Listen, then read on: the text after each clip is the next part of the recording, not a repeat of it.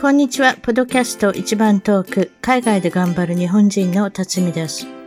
海外在住者の生の声、素敵な世界の方々とのインタビュー番組。たまに英語でもおしゃべりをしています。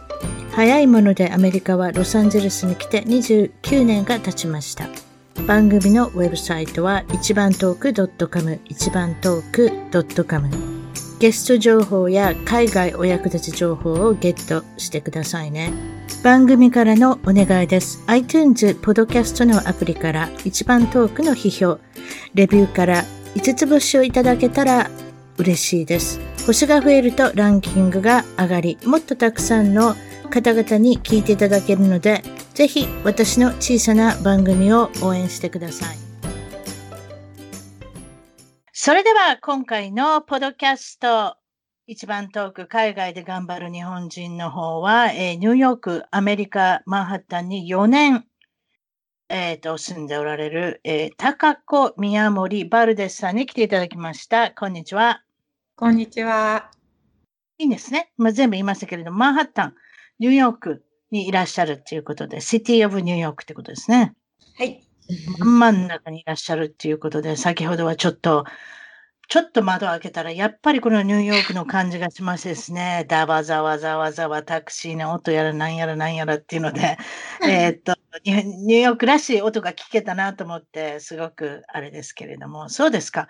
えっ、と、アメリカにおられて、えー、4年間ということで。はい。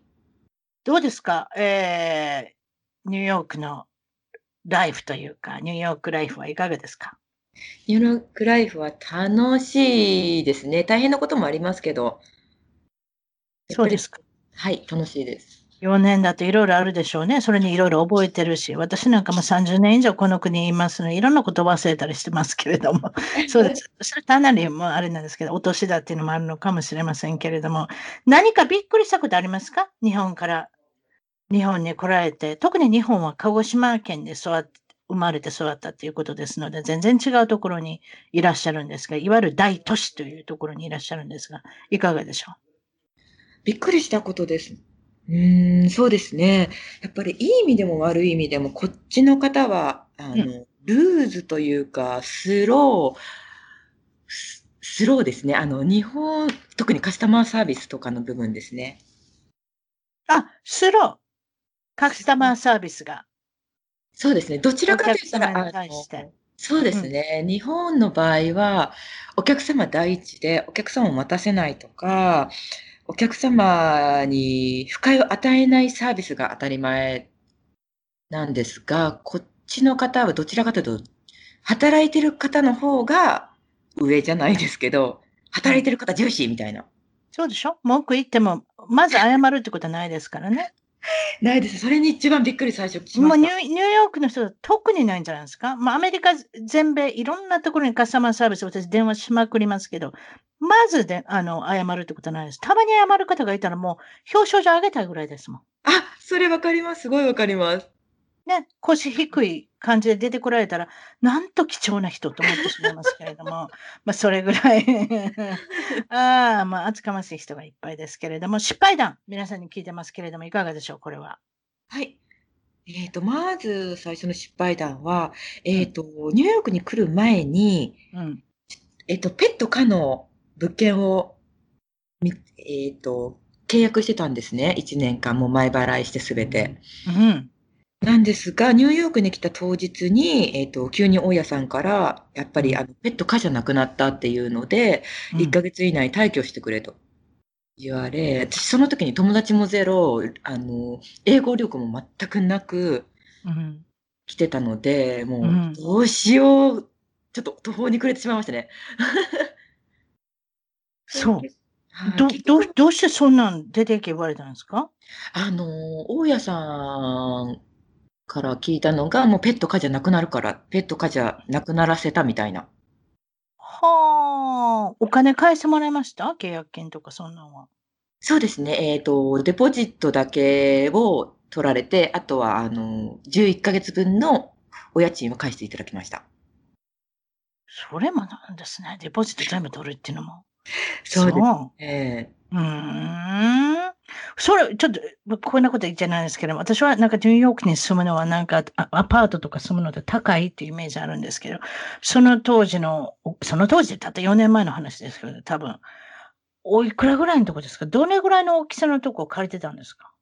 えっ、と、その時はブルックリンの結構口の方で、えっ、と、2、2ベッドルーム 2DK ぐらいのところですね。うん、で、えっ、と、1300ドルぐらいのところを。あ、そう、そんなもんで借りれるんですね。今話聞いてちょっとなんか安心しました。私も4000ドルとか5000ドルとか言うのかと思っちゃった。ブルックリン1300。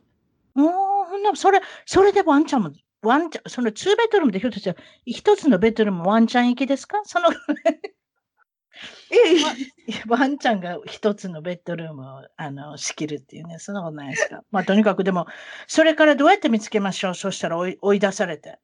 そこから、えっ、ー、と、ブローカーの、ブローカーといいますか、不動産会社の方を、あの、ちょっとネットで調べて、うん、その方にお願いをして、うん、で、あの、ブルまた同じブルックリンなんですけど、うん、そこで、えっ、ー、と、本当に、屋根裏部屋みたいなところ、8畳ぐらいの屋根裏部屋で、キッチンなしの、まあ、専用のシャワーはついてるんですが、ウォークアップ4階のところで、あ、4階まで歩かなあかんの。そうそう。そこが、今考えたらすごい、やっぱりちょっと、ぼったくられたなと思うんですけど、そこを1400で確かにさっきの状況と比べたら1400が高そうやな。そう8畳のところでワンちゃん2匹おんやろ？そうなんです。ワンちゃん、それで何でしたっけ？あの、うとロングヘアダックサウンドっていうんですか？そうです、ロングヘア。ごめん、私、もう事前にですね、もう写真見せてもらって、可愛いんですよ。2匹のワンちゃんね。そうですね。1匹はちょっとあれやねんね。あのー、亡くなられたよね。みーちゃん。みーちゃんとくーちゃんな。はい。そうか。一緒に来たの。一緒に日本から連れてきました。すごいですね。そういうことですか。でもまあ、とりあえずそこで収まって、あの、はい、そこにどれぐらいいたんですか？その、あの、ちっちゃい8畳のところに。そこには1年契約だったんですが、えっ、ー、と、うん、8ヶ月目に入った時に、もう、うん、あのスプリンクラーから水漏れとか、うん、なんていうんですか、暖房の、うん、みあの水圧でおあったかくなるあれなんて言うんですか？わかる、うん、ディロンギみたいなやつ？そうです、そうです。うん、あれからあの水漏れし始めて。かなわんな。うん、そうなんです。で、熱い、ほんの熱い、あれですか？お湯が吹き出てくるんですか？そうです、そうです、そうです、そうです。何やそれ、怖いな。そうです。で、熱湯が吹き出てくるってことやん、それって。そうなんですよ。大家さんに言っても直してくれないので、結局、もう元栓を閉めて、でももう冬なのですっごい寒くて。いやー、ひどい。でも直してくれないのであれば、もう出ていきますっていうので、契約違反とかじゃなくて、もう、あの、デポジットを、あの、返してくださいっていうので、うん、そこで、あの、もうで、そこをも出ていきました。ご苦労様でした。そうですか。はい、えっ、ー、とですね、失敗談という、まあ、これは被害、被害談。被害談。もう一つありますね。地下鉄のお話、スタジオ行きましょう。はい。はい。えっ、ー、と、去年の3月の頭に、と地下鉄で、地下鉄の隣の男の人から、ちょっと頭を打たれてしまい、うん、で、ちょっと、そうですね、その時はそれ、あの、ちょっと頭が、頭に単行部ができたのと、携帯殴られた殴られたってこと？そう、殴られたとも殴られたんだと思います。もう本当にと急だったのでびっくりしちゃって、もう全然わかんないんですけびっくりですよ。そうです。あの、本当に急に衝撃がガーンと頭に来て、うん。携帯が吹っ飛んでしまって、え！みたいな。そうですね。そのとその時は、周りの方とか、あと私のその、私に暴力を加えた男の人とはせあの、反対の方に座ってた男の人が、なんか何してるんだみたいな感じで、うん、私を、あの、その男の人に飛びかかってくれて、うん、で、私はなんか、その、目の前にいた女の人からこっち来なさいって言って、あの、手引っ張られて助けられたんですけど、その男の人と二人が、ちょっと乱闘になってしまって、うん、車両内大パニックです。高子さんのために一肌脱いだわけですね。そうですね。いやー、そうですか。まあ、それはいわゆるびっくりしたことでもありますけれども、誰かのために正義の味方になったっていうことは、それはそれで美しいことですね。はい。たまに、どうなんですかね、ヘイトクライムの影響なのかわかんないんですけどね。あの、20、今、2020年の3月、ちょうどコロナがなんじゃかんじゃって言われた時でしょ？多分。そうです。チャイニーズ。あの時の、うん、だからまあ中国から来たって言われてるので、そういうことなんだと思うんですけれども、中国人に見られたんだと思いますけど、私もですね、実は、殴られてはいないですよ、それは。でも、はいえっ、ー、とね、3月、2月ぐらいの時ですね、ちょうど。えっ、ー、と、スーパーマーケットに入ってって、はい。その時はマスクをしなきゃいけない。いや、マスクをしなくてもよかったんだと思いますよ。2月でしたから、はい、まだカリフォルニアはまだそこまで3月にロックダウンになりましたから、2月だったと思いますけども、うん、入ってきたらいきなり、出てってくれとか言われたんですよ、その人。えー、私たちのバイキン持ってると思ったから。多分。なんか寂しくなりますよね、本当に。そうされた時って。うん。うん。残念店屋さんは、だから店屋さんは、あの、市場、市場っていうんですよ。スーパーマーケットだったんですけれども。はい。うん。だからそれはやっぱり傷つきましたね。あとやっぱりくしゃみで、どっかでくしゃみとかしたら、その時もまだマスクしてはいけなくなくって、マスクせずにどっかのレストラン入っててくしゃみとかしたら、あの、うっとか言われて、息止めてるの見えたんですよ。うわぁ、辛い。だから、だから息が飛んでくる、いわゆるばい菌が飛んでくる、いわゆるコロナ菌が飛んでくると思ったんじゃないですかそうでしょうね。そういうことってあります？前の SARS の時もありますよ。あ、そうなんですか？うん。うん、なんかそういうところ、やっぱり文化の違いというか。大体でもそういうことする人は外人。そうですね。外国の外国人の人が、にやられたと思う。それスーパーマーケットの時もラテン系の人やったし、ああ、向こう向こう行って行ってとか言われたのも。うん。で、あのー、そうそうそう、レストランで打って、あの、そんなんしはった人も、なんかどっちかって言ったら、アメリカ人っぽくなかった人やから、アメリカ人は結構そういうところ平気なのかもしれないですね。そういうふうに考えると。だから、外国人同士が敵対心を抱いてるか、それちょっとわかんないですけれども、いろんな思いされる方いるでしょうね。多分ね。そういうふうに考えると。多分でもあなたもそのタイミングのことを考えると、あの、ね、頭どどつかれたっていうのは多分そういうことだったんだと思いますね。中国人にあの間違えられたっていうことで。あともう一つ皆さんにびっくりして、びっくりするぞっていう お話がもう一つあるんですけれども、これは地下鉄でお財布ですか？あ、そうですね。地下鉄まだこっちに来た時ですね。こっちに来た時に、うん、あの、地下鉄でその時、その日本ってキャッシュを使う文化が、文化というかもう、キャッシュを使う、クレジットカードあんまり使わないかったんです、私、日本の時。そうです日本、日本はまだまだキャッシュでしょうね。ですよね。で、うん、私その時に家賃と、あその時に学生ビザだったので、うん、学生ビザ、あの、学生の学費を払うためにちょっと3000ドル入れてたんですね、バッグに。ドキドキしながら？そうです、ドキドキしながら。ただ大丈夫だろうあの、ちゃんとバッグも持ってるしって思ってて、うん。うん、学校に着いて学費払おうと思って、レジストで、あの、その、受付のところに行ったら、うん、封筒がなくなってて、え？で、バックパックから取られたってこと？そうです。バックバックパックっていうか、そうですね。バックパックが取られてて、もう頭真っ白で。じゃあの、ファスナーっていうのかな？ジッパービビビビって開けて取られたってことかな？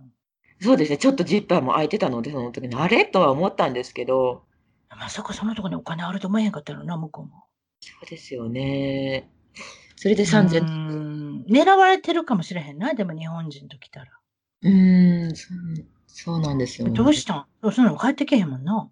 警察言うた、警察に言うた？言えへんかもう言わなかったです、警察に。ねえ。言われ友達とかにも言っても、その、受付の人とかにも言っても、いや、それはダメだよって言われましたね、やっぱり。それは自己責任だよって。現金でね、いわゆるチェックをうろ持ってうろうろすればよかったんですね、本来はね。そうなんです。でも、例えば銀行の口座とかで学生ってどうするんですか？開けるでしょ？開けない。開けね。開けて。ああ。その時私はまたそのチェックとかも全然こっちに来て2ヶ月以内ぐらい。わかるわかるわかる。そんなも分かれへんしな。全くわかんない状態。でも現金持ってたらみんなやっぱりお腹に抱えるとかなんかせなあかんなもんな。そうですよね。なんかもう本当学びました、その時に。ね？よくあの、ちゃダメだって。よくあの、旅行カバンのお店で売ってますよ。あの、腰につける。わかります？腰にくるんと巻いてウエストポーチみたいなやつ。ああいうことしなきゃいけないんでしょうね、多分ね。そうねうんそうですか。まあでも、まあ、高い代償ですけど、まあね、誰にも言うていくとこがないっていうかね。うん、まあ学んだってことですな。あれ、あれですけれども。そうですか。まあ、とりあえずはそういうことで皆様気をつけてくださいということなんですけれども。はい、えっと、言葉が不自由のあまりに、えー、ニューヨークの人からイライラされたことがある。あ、そうですね。えっ、ー、と、銀行とか、あと、まあ、み、あの、道を尋ねられた時とかに、こう、返答ができなかったりとか、すると、あの、本当に、下打ちをされますね、いつも。伝されてました。下打ちを。チッチッチってやるんですかとか、はい、そうです。あと、ため息つく。失礼なやっちゃな。ため息つく。それは失礼ですね。はい。うん。いわゆるだから辛抱がないってことでしょうね。うん、いわゆる子供が喋ってるような英語だっていうことで、そういうことなんでしょうね。拙い英語に辛抱がない。やっぱり辛抱がないイメージがちょっと少しあるんですけどね、私にはニューヨーカーといえば。そうですね、辛抱ないですね、確かにもう。うん。これが西海岸だったらちょっと違うと思いますよ。ああ、そうなんですね。ええー、あの、いわゆる比較的新しい歴史の国ですから、昔からあるわけではないですので、西の方が後で開けてますので、みんながみんなが頑張って、なんか適当にあの成功していったって感じのイメージなので、うん、そういった意味では、差別の場が少し、かなり低いんだと思いますね。うん、なるほどです、ね、それでみんななんかおっとりしてるっていうか、うん、うん、あんまりすぐ褒めるし。Your English is good. Your English is good って言っていることは多分そんなにいいのじゃないのかもしれない。だから言うのかもしれない。ちょっとわかんないですけれど、わかりますその感じ。わかります、わかります。わざわざ Your English is good っていうことを思ったら気にしないで頑張るのよって言ってることだと一緒なんだと思います。私は。なるほど。うん。うん、だから、まあ、そういう意味では励まされるっていうことが多かったような気がしますね。私の、いわゆるその初めの4年、5年、10年というふうに考えると、今はもう30年もいますから化石のようにして生きてますけれども、なるほど。えー、バスの中に変態おじさんがなんとニューヨークにはいるってことなんですけれども、ちょっと面白いじゃないですか。日本にいるみたいなことを言ってくれてますけれども、どうでしょう？この変態おじさんの話、どうぞ。いや、変態おじさんなんですけど、えっ、と、その時、えっ、と、家に帰る途中で M15 という、あの、マンハッタン内を走ってるバスの中に、中で、えっ、と、私がこうバスを乗った瞬乗って、うん。あ、シートに座ろうと、シートに座ったら、隣にいた、その通路挟んで反対側にいたうん。おじさんから、おじ様からなんか、Hey, Chinese girl って言われてうん。ちょっと私1回目は無視したんですね。怖かったので、やっぱり前回のもあったので、すごい怖くて。ややっぱりでもチャイニーズって言うんですね、そこで、ね。やっぱ言われますね。まとりあえずは。うん。で、無視してたら、しばらくしかもう一回、ヘイって言われて、え、何？と思って、その人をパって見たら、ちょっと一物を出されて、なんかニヤニヤしてこっち見ながら触ってたんですね、自分の一物。それと大阪の地下鉄と変わりませんよ。びっくりしちゃって、えー、って。いや、私一回東京で見たことありますよ、それ。本当ですか？うん。その人ちゃんと隠すもん持ってんねん。なんか新聞とか本とか。なんかそんなんでしたよ。あ、でもその人はもうもろ出しでしたね。もろ出し。もうそれはそれで勇気ありますわ。本当に、でも、声、声を出せばよかったんですけど、なんか声も出せなくて。え、それで逃げたんですか？え、そのまま、あの、あの、座席を移動ししました。はい。よかったよかった。でもその方も他の方は見られないんですかね？恥ずかしくないんですかね？そんあの、周りに結構、そのバスの中が、たまたま昼間なのに少なかったんですよね。乗ってる。やっぱりそういうとこちゃんと見てるんですね、やっぱね。うんやっぱりあからさまに全員が、なんか、乗ってる、全員が乗ってるとおかしな言い方ですけれども、周りがごちゃごちゃいたらやっぱりそういうことしなかったのかもしれないですけど、きっとそれは常習犯でしょうな。ですね。ああ、そうですか。昼の日中に。別に別に昼の日中にって夜、夜を、夜そうしなきゃいけないってことはないですけれども。あの えー、っと、私の場合はこれ東京は朝一のことでした。おかしいでしょ？そうなんですね、朝一。朝一ですよ。だからみんなで、女の子同士で、あの、いわゆるあの当時、なんて言うんですか、ディスコって言うんですか、ダンスクラブって言うんですか、そういうところで遊んで、朝5時まで喫茶店みたいなところで食べて、で、朝一を待ったんですよ。そんなんした、一緒のうちで1回ぐらいしかないですよ。1回か2回ぐらいしかないですけど。で、それで乗った時にそうなったんですよ。朝一ですよ。皆さんいいですね。そうです。朝一。そうですよ。やっぱ隠されてたんですよね、その方も。ん？その、一物を出されてた方はやっぱ新聞紙で隠されたんですか？もろ出しですか？いやいやいや、新聞紙で隠してるんですけど、見てほしいんですよ、多分。で 私たち女の子4人、女の子っていうか、その当時、そうですね、二十歳とか21歳ぐらいの女の子4人ぐらいですよ。そしてもう私たちのあからさまに笑いましたもん。それもそれで嬉しいんじゃないですか？ちょっとそれわからない。なるほど。多分それが刺激なんじゃないでしょうかね。ああ、そうだって女の子4人相手に1人が見せるんですよ。それはそれで勇気あると思いますよ、私。いや、本当にすごいと思います、あの勇気。うん違うところに使ってほしいですけどね、その勇気を。うん、それでガカガカって笑われてさ、私たちもすごいですね。えー、まあそういうことで、そうですか。まあ、あの、まあそういうこともいろいろあると思いますけど、もう一つあるということで、これまたニューヨークのお話ですけれども、これは公園内ですか？どこかの公園で、屋外で変わったことを聞かれた。はい、どうぞ。そうですね。と朝公園の、公園でちょっと散歩をしてて、うん、ベンチに座ってたんですが、その時にアイスティーを飲んでて、うん、その時に、あの、本当に、あの、若い普通のお兄ちゃんなんですね。20代半ばか20代後半ぐらい。お例の変態おじさんじゃない、域じゃないですか、年、年齢としては、うん。そうなんです。本当に普通の高青年みたいな方が、うん、うん、なんかこう、近くに寄ってきて、道聞かれるのかと思ったら、うん、なんか、その、私が持ってるアイスティーをシップしていいかって言われて、えっ？と思って、キャナシープみたいな、いや、アイスティーって言われて、最初わかんなくて、エクスキューズミって聞いたら、うん、もう一度、その、キャナシップ、いや、アイスティーって言われて、いや、この人おかしいと。そうね。あの、まあ、日本語で訳で言うと、アイスティーちょっと飲ませてくれるって、あなたの今飲んでるの飲ませてくれるって言ったのね。そうなんです。変わったこと言う人ですなそ、その、高子さんの飲んでるそのストローから飲みたいんですね、その人は。何度も言いますそうだと思うんですけど、なんか特にその、スポーツをされてる、走ってたら喉乾くじゃないですか。でも、まあ、そうですけど、そんなわざわざ人に聞く人いません、そんな。でもそれは変態意識が入ってるんだと思います。どうやって考えても。やっぱそうですよ、ね、あなたのその唾液の入ったっていうか、唾液がくっついたそのストローが飲みたいんだと思います、私は。ちょっと失礼しました。いろ言い方がいいあれでしたけれども、そういうことですか？なるほど。まあ、そういういろいろありますけど、まだどこの出身だっていうのは聞いてませんでしたけど、どあ、私ちょっとちらっと言いましたね。どこですか？出身は。鹿児島です。鹿児島の、えっ、ー、と、どの辺ですか？鹿児島にも大きい、いろいろありますけれども。鹿児島の、えっ、ー、と、本当に空港、鹿児島空港の町なんですが、うん。もう今は市町村合併されて、霧島市と言われているところですね。霧島、いわゆるあれですか？あのー、霧島市っていうのは桜島が見えますか？見えない？あ見えないです。見えない。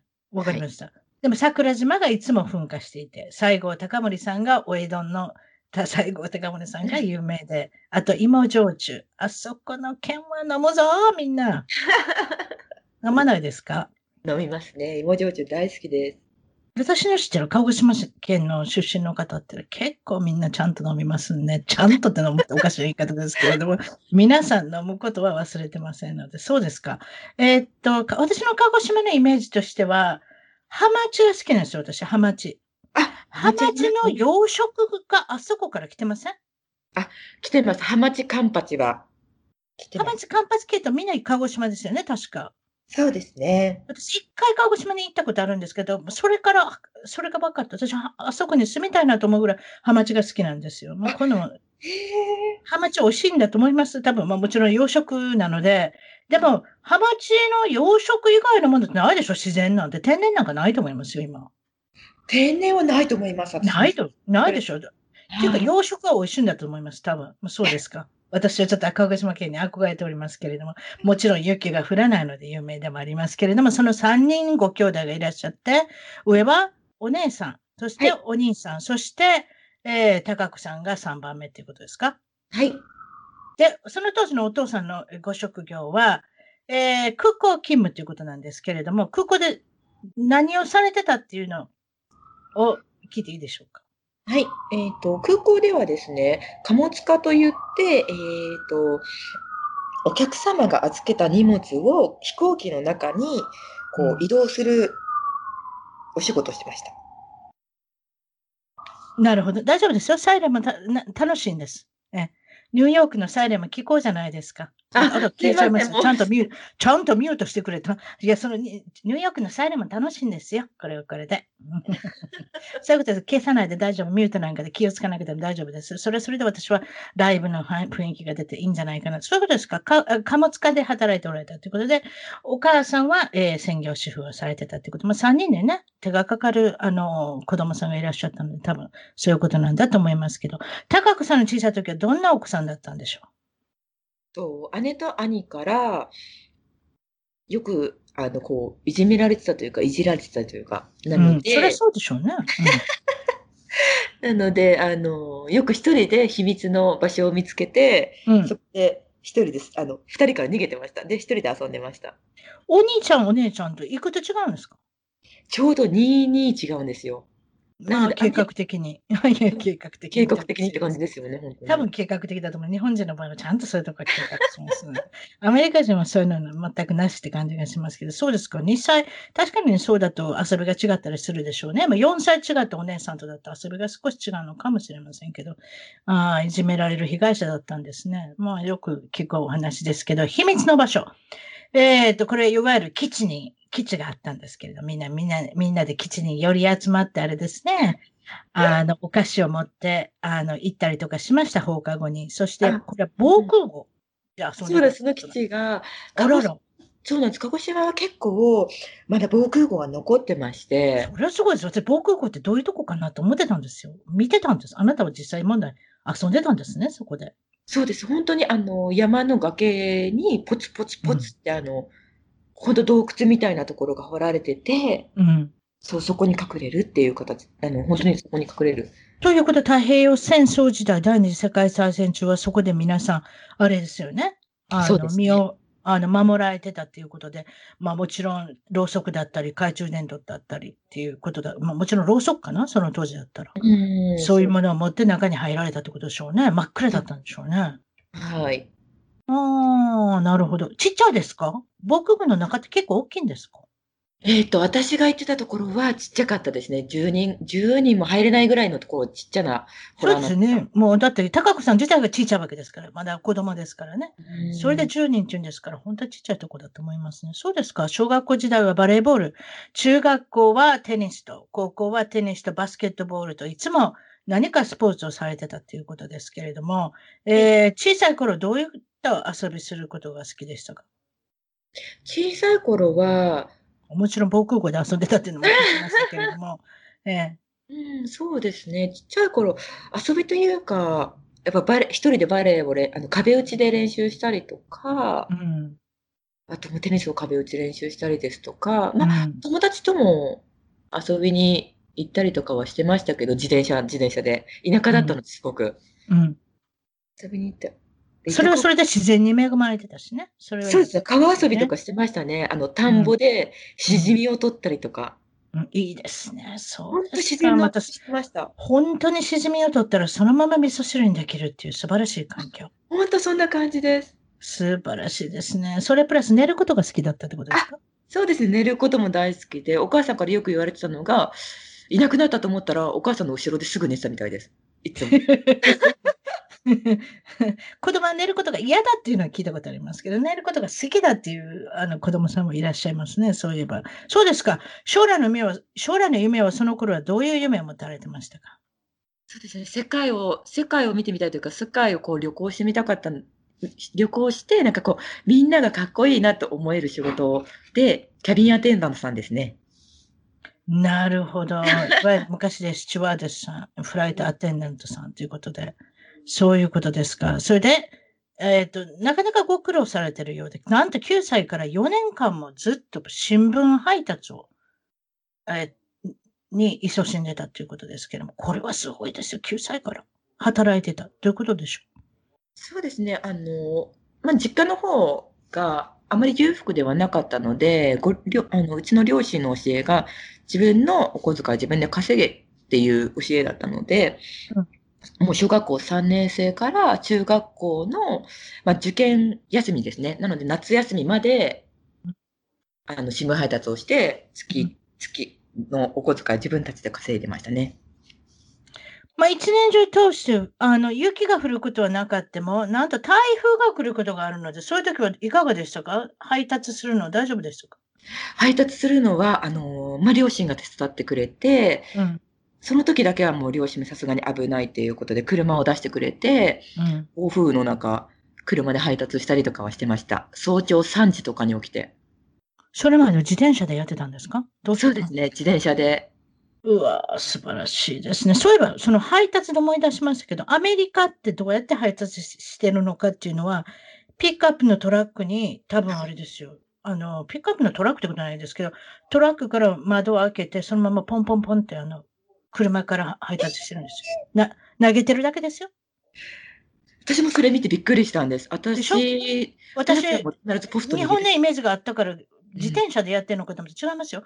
車からぴょんぴょんぴょんぴょんと投げてるだけですよ。カバーつけて、あの、ナイロンの袋の。あれ、すっごいショッキングでした。あだショッキングだけど、いいじゃないですか、それで。すごいですよね、あれ。うん。それでいいと思った。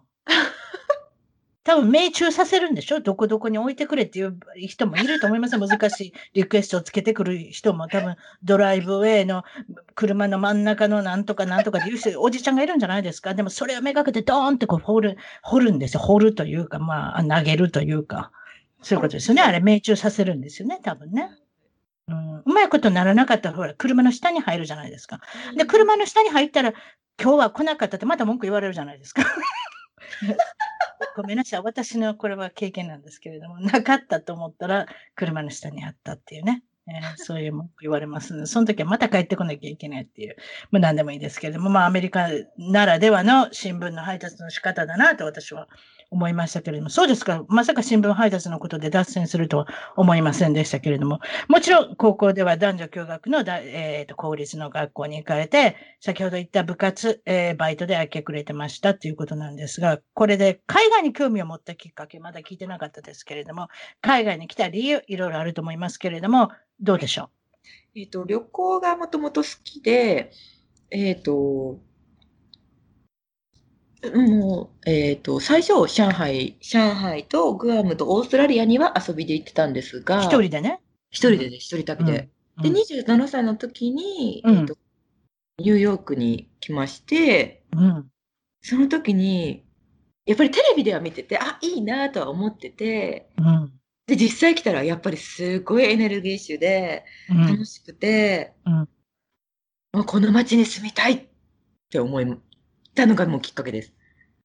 あ、なるほどね。その時にもう住みたいと思ったっていうことで。街に来たいと思いましたね。うん。まあそういうもんですよね。初めての印象の、行ったところの印象が良かった、そうこういうところにまた戻ってきたいと思うということなんですけれども。そうですか。えー、っと、何か自分は変わりましたか？海外に来て。ああ、海外に来て、まあ、いい意味でも悪い意味でも、おおらかになったというか、うん。あんまりピリピリしなくなりましたね。その、こっちに来たての2年間ぐらいやっぱり、あの、いろんなことに対してルーズだったりとか、こう、うまくいかないこととかに対して、イライラしてたんですけど、うん、ちょっと考え方を変えて、もう自分でこうイライラしないように、この、なんていうんですかね、アメリカの、この、あの、スローな感じを、うん、スローじゃなくするためには、じゃあどうすればいいかっていうことを考えるようになって、自分で動く、自分でちゃんと動くようになりました。その、うん。そしたらもう全然、あの、イライラしなくなりました。例えば、まあ、これが早く欲しいからとか、うん。したときは、絶対アメリカの方、うん、アメリアメリカの手続きとかって遅いじゃないですか。1ヶ月、2ヶ月待つのが当たり前みたいな。うん。だからそれを逆算して、じゃあ4ヶ月前に動こうとか。なるほどね。うん。そしたら自分がこう欲しい時にもらえると。先々いろいろ考えなきゃいけないですね、この国は。そうですね、そうですね。うん、いろんなことが遅かったりするので。ということでしょうね。うん、そうですね。自分、なんかすごく好きな言葉があるとおっしゃった。すべては自分次第という言葉が好きだった。ああ、そうですね。もう結構もう、それはどこの国にいてもそうなんですけど、うん、私はなんか、アメリカはそれが一番似合うというか、一番念頭に置かないといけない国なのかなって思いました。それが一番合う国なのかなって。そうですね。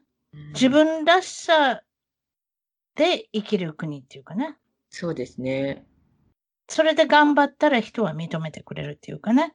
うん、そうですね。うん。なんかそういうところありますね。そうですか。現在の職業まだ聞いてなかったですけれども、はい、えー、日本ではウェディングプランナーをされてたっていうことで。はい。そういうことですね。はい、で、はい、その経験を生かして、えっ、ー、と、今されてることがあるってことなんで、どうぞ説明してください。今の職業。あ、はい。えっ、ー、と、2年前に、えっ、と、A プレシャスデイという、あのー、イベント会社をこちら立ち上げまして、はい。で、今、えっ、と、イベントのウェディングプランナーをしております。なるほど、ウェディングプランナーをされてるということで、えー、まあ、そろそろコロナのことも落ち着いてきたのでですね、今よくニューヨークの観光のコマーシャルもよく見ますけれども、そろそろ皆さん普通の状態に戻ってきたんではないかなっていうことなんですけれども、このウェディングに関してプランをするだけではなしに、なんとあなたは結婚式の、あれは何て言うんですか？あの、誓いの言葉の人ですね。誓いの言葉の人、これ、詩式者っていうんですか？そうです、詩式者です。ということは、ああれですね、あの、お二人に向かって宣誓させるやつですね、これは。そうです。プラスの、えーと、結婚証明書にサインが。必ずサインをする。そうです。ということは、これ知らなかったんですが、資格がいるってことなんですね。そうです。で、この資格、最近なんですね、この資格っていうのは。ななぜかって言ったら、いろいろ宗教が違いがありますので、でも共通した試験はできたっていうことだ。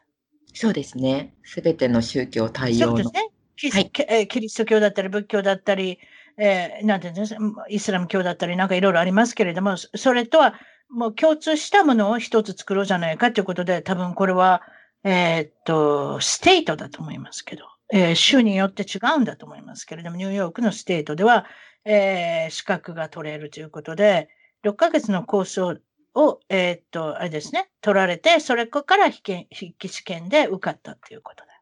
はい、そうです。私も実は英語で、多分あなたも実は英語で、あの、先生っていうんですか、誓いの言葉を述べたと思うんですけれども、その中でグッとくるものはありますか？何かその、えー、っと、セリフというか、まあ、文章で。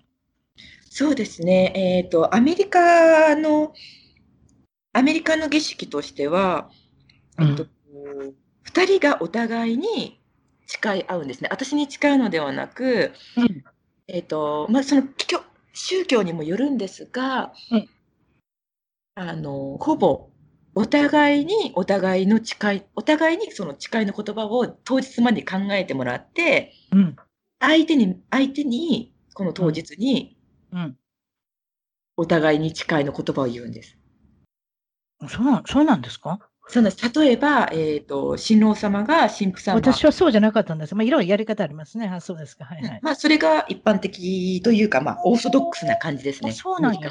アメリカ式は。はいはい、ほう。そうですね。いろいろありますね。宗教によってその教会に通わなきゃいけない場合もあるし。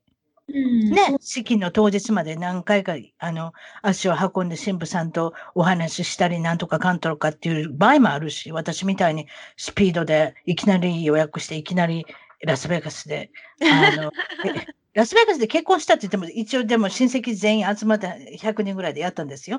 だからちゃんとした教会もあるんですよ。たまたまラスベガスっていうイメージが、あの、どっちかっていうとスピード婚のイメージがありますけれども、私の、はい、あの、主人の方が、あの、親がラスベガスにいたので、たまたまラスベガスで教会であげたっていうことですけれども、その場合はでももうあれですね、お決まりの言葉がありますよね。その人が言う言葉を、あれですよ、勝手に私、繰り返しただけですけどね。ああ、そうですね。し、あの、シティホールとか、えっと、そういう牧師先生、本当に信者さんとかうん。は、そういうちゃんとした決まり事がありますああ、が、なそういうことか。うその宗教上でちょっと違うんですが、特にその無宗教の方とかうん。は、あの、お互いにお互いの言葉、お互。いに対してそういうこと。言うって感じですね。さっさと早くちゃんと、あれは前もって言うててくれたことはどんな文章にするのか、すごいしどろもどろになってたの、自分が恥ずかしかったわ。切ってくれるんですよ。ちゃんと短く切ってくれるけれど、ものすごいドキドキしてるし、はい。ねえ。そんな場で皆さんが100人ぐらいが見てるところで言うのがなかなかもなんか、もう、本当にもう言葉があれですね。あの、もどもどしてますよね。そうですか。えーっと、なんと4年間しかアメリカまでおられないんですけれども、その間にもちろん学生でニューヨークに入ってこられて、いいですか？はい。そして恋愛もされて、結婚もされて、離婚もされて、そして今は現在、ちゃんと彼氏がいるってことなんですけどね。それで、日本から来た時もワンちゃん2匹と来たっていう、もう私も信じられないようなこのアクションの状態なんですけれども、どうでしょう？そうです。もう本当にその通りです。今振り返って、結婚しようと思ったのはどういう理由で、そして離婚しようと思ったのはどういう理由だったんですか？結婚は、ま、見た目が最初タイプだったっていうのもありますけど、彼が。誰がどんな感じのタイプですか？ちょっと聞いていいですか？誰に似てるんでしょう？えー、誰に似てる？オバマオバマ大統領ですかね。オバマ大統領に似てたの？元旦那はオバマオバマ大統領ですかね。オバマさん、ま、もうそういうとこに来ましたか？私は俳優と思ってずっと構えて、ハリウッドの俳優と思って構ってたんですけど、オバマさんに似てたから結婚して、そして ないですけど、あの、まあ、その、ままあ、そういうで、それだけじゃないですけど、もちろん、この人と一緒に生活したいなと思ったから多分結婚されたんだと思いますけど、どれぐらい長いことどれぐらい付き合ってたんですか？長いことか短いところなんか知りません？かなり短いです。付き合ったのははい。2ヶ月。あ、いや、知り合ったのがに知り合ったのが、うん。あ、知り合っても結婚までが5ヶ月なんです。ほら、それは早いわ。私なんか7年間ですよ。あ、そんな言うてもすごい長い。でも私まだ一緒に暮らしてますけど。一緒にまだ結婚して、まだ離婚はしてませんけれども、そうですか。5ヶ月で結婚して、ほいで、離婚考えたのいつ頃ですか？離婚考えたのは、結婚して、まあ2年過ぎたぐらいですね、やっぱり。それは何が決定ですか？やっぱり彼が仕事をしないっていうのがやっぱ一番ですね。いや、それはまた、それは大変ですね。そうね、ここだけのモチベーションがら、人生においてのモチベーションが欠ける人っていうのは大変ですね。え、結婚した時はお仕事あったんですか？その人は。パートタイムで彼はしてて、うん。で、その結婚する時の条件で正社員、そのフルタイムで働くっていうので、それだ、それで結婚をしましょうという話だったんですが、やっぱりちょっと、うん、ダメでしたね。バ、バルデスさんっていう名前からして、これはどこかの島から、なんか、あれですか？祖先がある人ですか？祖先は、えっ、ー、と、フィリピンのとアフリカンアメリカンの、あの、それは珍しいですね。フィリピンの方とまたアフリカンアメリカン、いわゆる黒人の方、アメリカの黒人の方との、あれですか？そうですね。あの、彼の旦、あの、旦元旦那さんのお母さんが先祖代々ニューヨークの人で、うん、えっと、お父さんは彼のひいおじいちゃんからニューヨーカーだったんです。ふん、そうですか。バルデスさんって最後に G がつくので、Z がつくので、なんかちょっとラテン系の方だなと思ったんですけど、そういうことだったんですね。そして、もうちゃんと彼がいる。あ、そうです。これ皆さんいいですね。4年間の話をしてるんですよ。私は14年間の話してるんじゃないですからね。すいません。ちょっと興奮してますけど。彼はどうやって見つけたんですか？次は。彼はもう以前、その結婚する前にも友達だったんですが。ああ、もうリストに入ってたその時ちょっとリストで彼とちょっと迷ってたんですが。でしょう。そうなんですが、ちょっとやっぱりあの、もう元旦那の方と決めて、そこからちょっと連絡はもう全然途絶えてて、うん、で、あの、私がもう別、彼と、あの、元旦那さんと別居してる時にたまたま彼から連絡が来て、あの、その今の彼ですね。今の彼から連絡が来て。リスト、高子ちゃんのリスト見たんちゃうか？次はリスト。ランキングに、ランキングセカンドプレイスは僕だったっていう何でもいいですけど、そうですか？面白いですね。その時からまた、あれですね。えー、っと、仲が良くなったっていうことで、今ハマってること。私はこれが聞きたい。ボートックスにハマってる。あ、ボトックス。ボトッスにハマってる皆さん何のこと言ってるのかって、いわゆる、あの、日本人の芸能人の方見ていたら、あら、この人綺麗ね。いつまで経っても、とか、あとは、あら、この人若くなったわねっていうことは、シワが取れたっていうことがありますね。皆さん多分もうお気づきだと思いますけれども。いわゆるシワがなくなる、えー、っと、あれですか？注射を注入するんですか？何かを、いわゆるボトックスを注入するということなんですけど、これにはまってしまって何年ぐらい前からやってます？これはもともと一回日本で実はやってたことがあって、小顔効果もあるので、筋肉を、うん、あの緩める役割もあって、うん、その時は特にシワとかじゃなくて、私は小顔効果のために、あの、エラの部分ですね。エラ、エラの筋肉の部分に入れて、うん、小顔効果っていうのでやったことがあって、うん、そうです。で、アメリカ、ニューヨークに来て、特にそこまで最初興味、興味がなかったとか、確かにいいんですけど、うん、特に必要ないなと思ったんですけど、やっぱりちょっとその結婚生活が結構ひどくて、あの、本当に眉間にシワが寄ってるのがもうそのまま定着してしまい、うん。戻らなくなってしまって、で、そこからちょっとこれは、やっぱ仕事上、こう、見た目という言いますか、やっぱりこう、きつい顔のお客、きつい顔のプランナーよりも、やっぱり、確かに眉間にシワが寄るっていうのは、こちらであっても、どちらであっても、どこにおられても、やはりちょっと、あれですよね。第一印象も悪いじゃないですか。うん、怒ってはるみたいに見えますもんね。そうなんです、そうなんです。そこからですね、そこから、あの、ちゃんと、しっかりメンテナンスもしようと思って、うん、そこ、そこから、あの、もう、ですね、半年前ぐらいから始めました。なるほどね。利点ばっかりですもんね。とりあえずは。あの、これ、ボトックスの会社はうちの近所にあるんですけれども、なんと私のあの主人のあのお客さんでもありますけれども、そういうことで。主人のお客さんってことなんですよ。主人の会社の一人の、一つのお客さんの一人ですけれども、コンサルティングの会社に勤めてますから、コンサルしてるんですけれども、ボトックスっていうのは非常にそういう意味では知ってました頭痛持ちの人が治るっていうこともあるんですよ。ボトックスすることによって。それはは知らなかったです。頭に、頭、いわゆる毛の生えてる頭の部分にボトックス入れるんです。へえー。そしたら頭痛持ちが治るんです。いや、それ治るって私が別に明言してるわけじゃないですよ。治る治る方もいらっしゃるっていうことで、なんとボトックスはそういった頭痛持ちの方の治療にも使われてるということでね。おー、すごい。それは知らなかったです。おー。はい。そういうことなので、もちろんシワが気になる。例えば、もうずっとこのシワがあるんだけど、どうやっても取れないとか、クリームなんか塗っても深いシワだったら取れないじゃないですか。なので、ね、今すごく注目されてるし、いわゆるその副作用がほとんどない。まあ、人によっては腫れる方とかいるのかもしれませんけれども、だいたい半年とか1年ぐらい持つんちゃいます？あれ、一回したら。持ちますね。うん。そしてまた行けばいいんですよ。ということで、でもそれどんどんどんどんすると皆さん気をつけてください。顔がちょっと冷凍状態みたいになります。フローズン状態みたいになりますので、まあ、いわゆるしすぎには気をつけましょうということだって、多分高子さんもそれ気づいておれるんだと思います。なかなか興味のあるアメリアメリカってね、こっちのアメリカ人の年寄りはあれ、ボトックスとかしまくってますね。あれはちょっとやりすぎですね、本当に。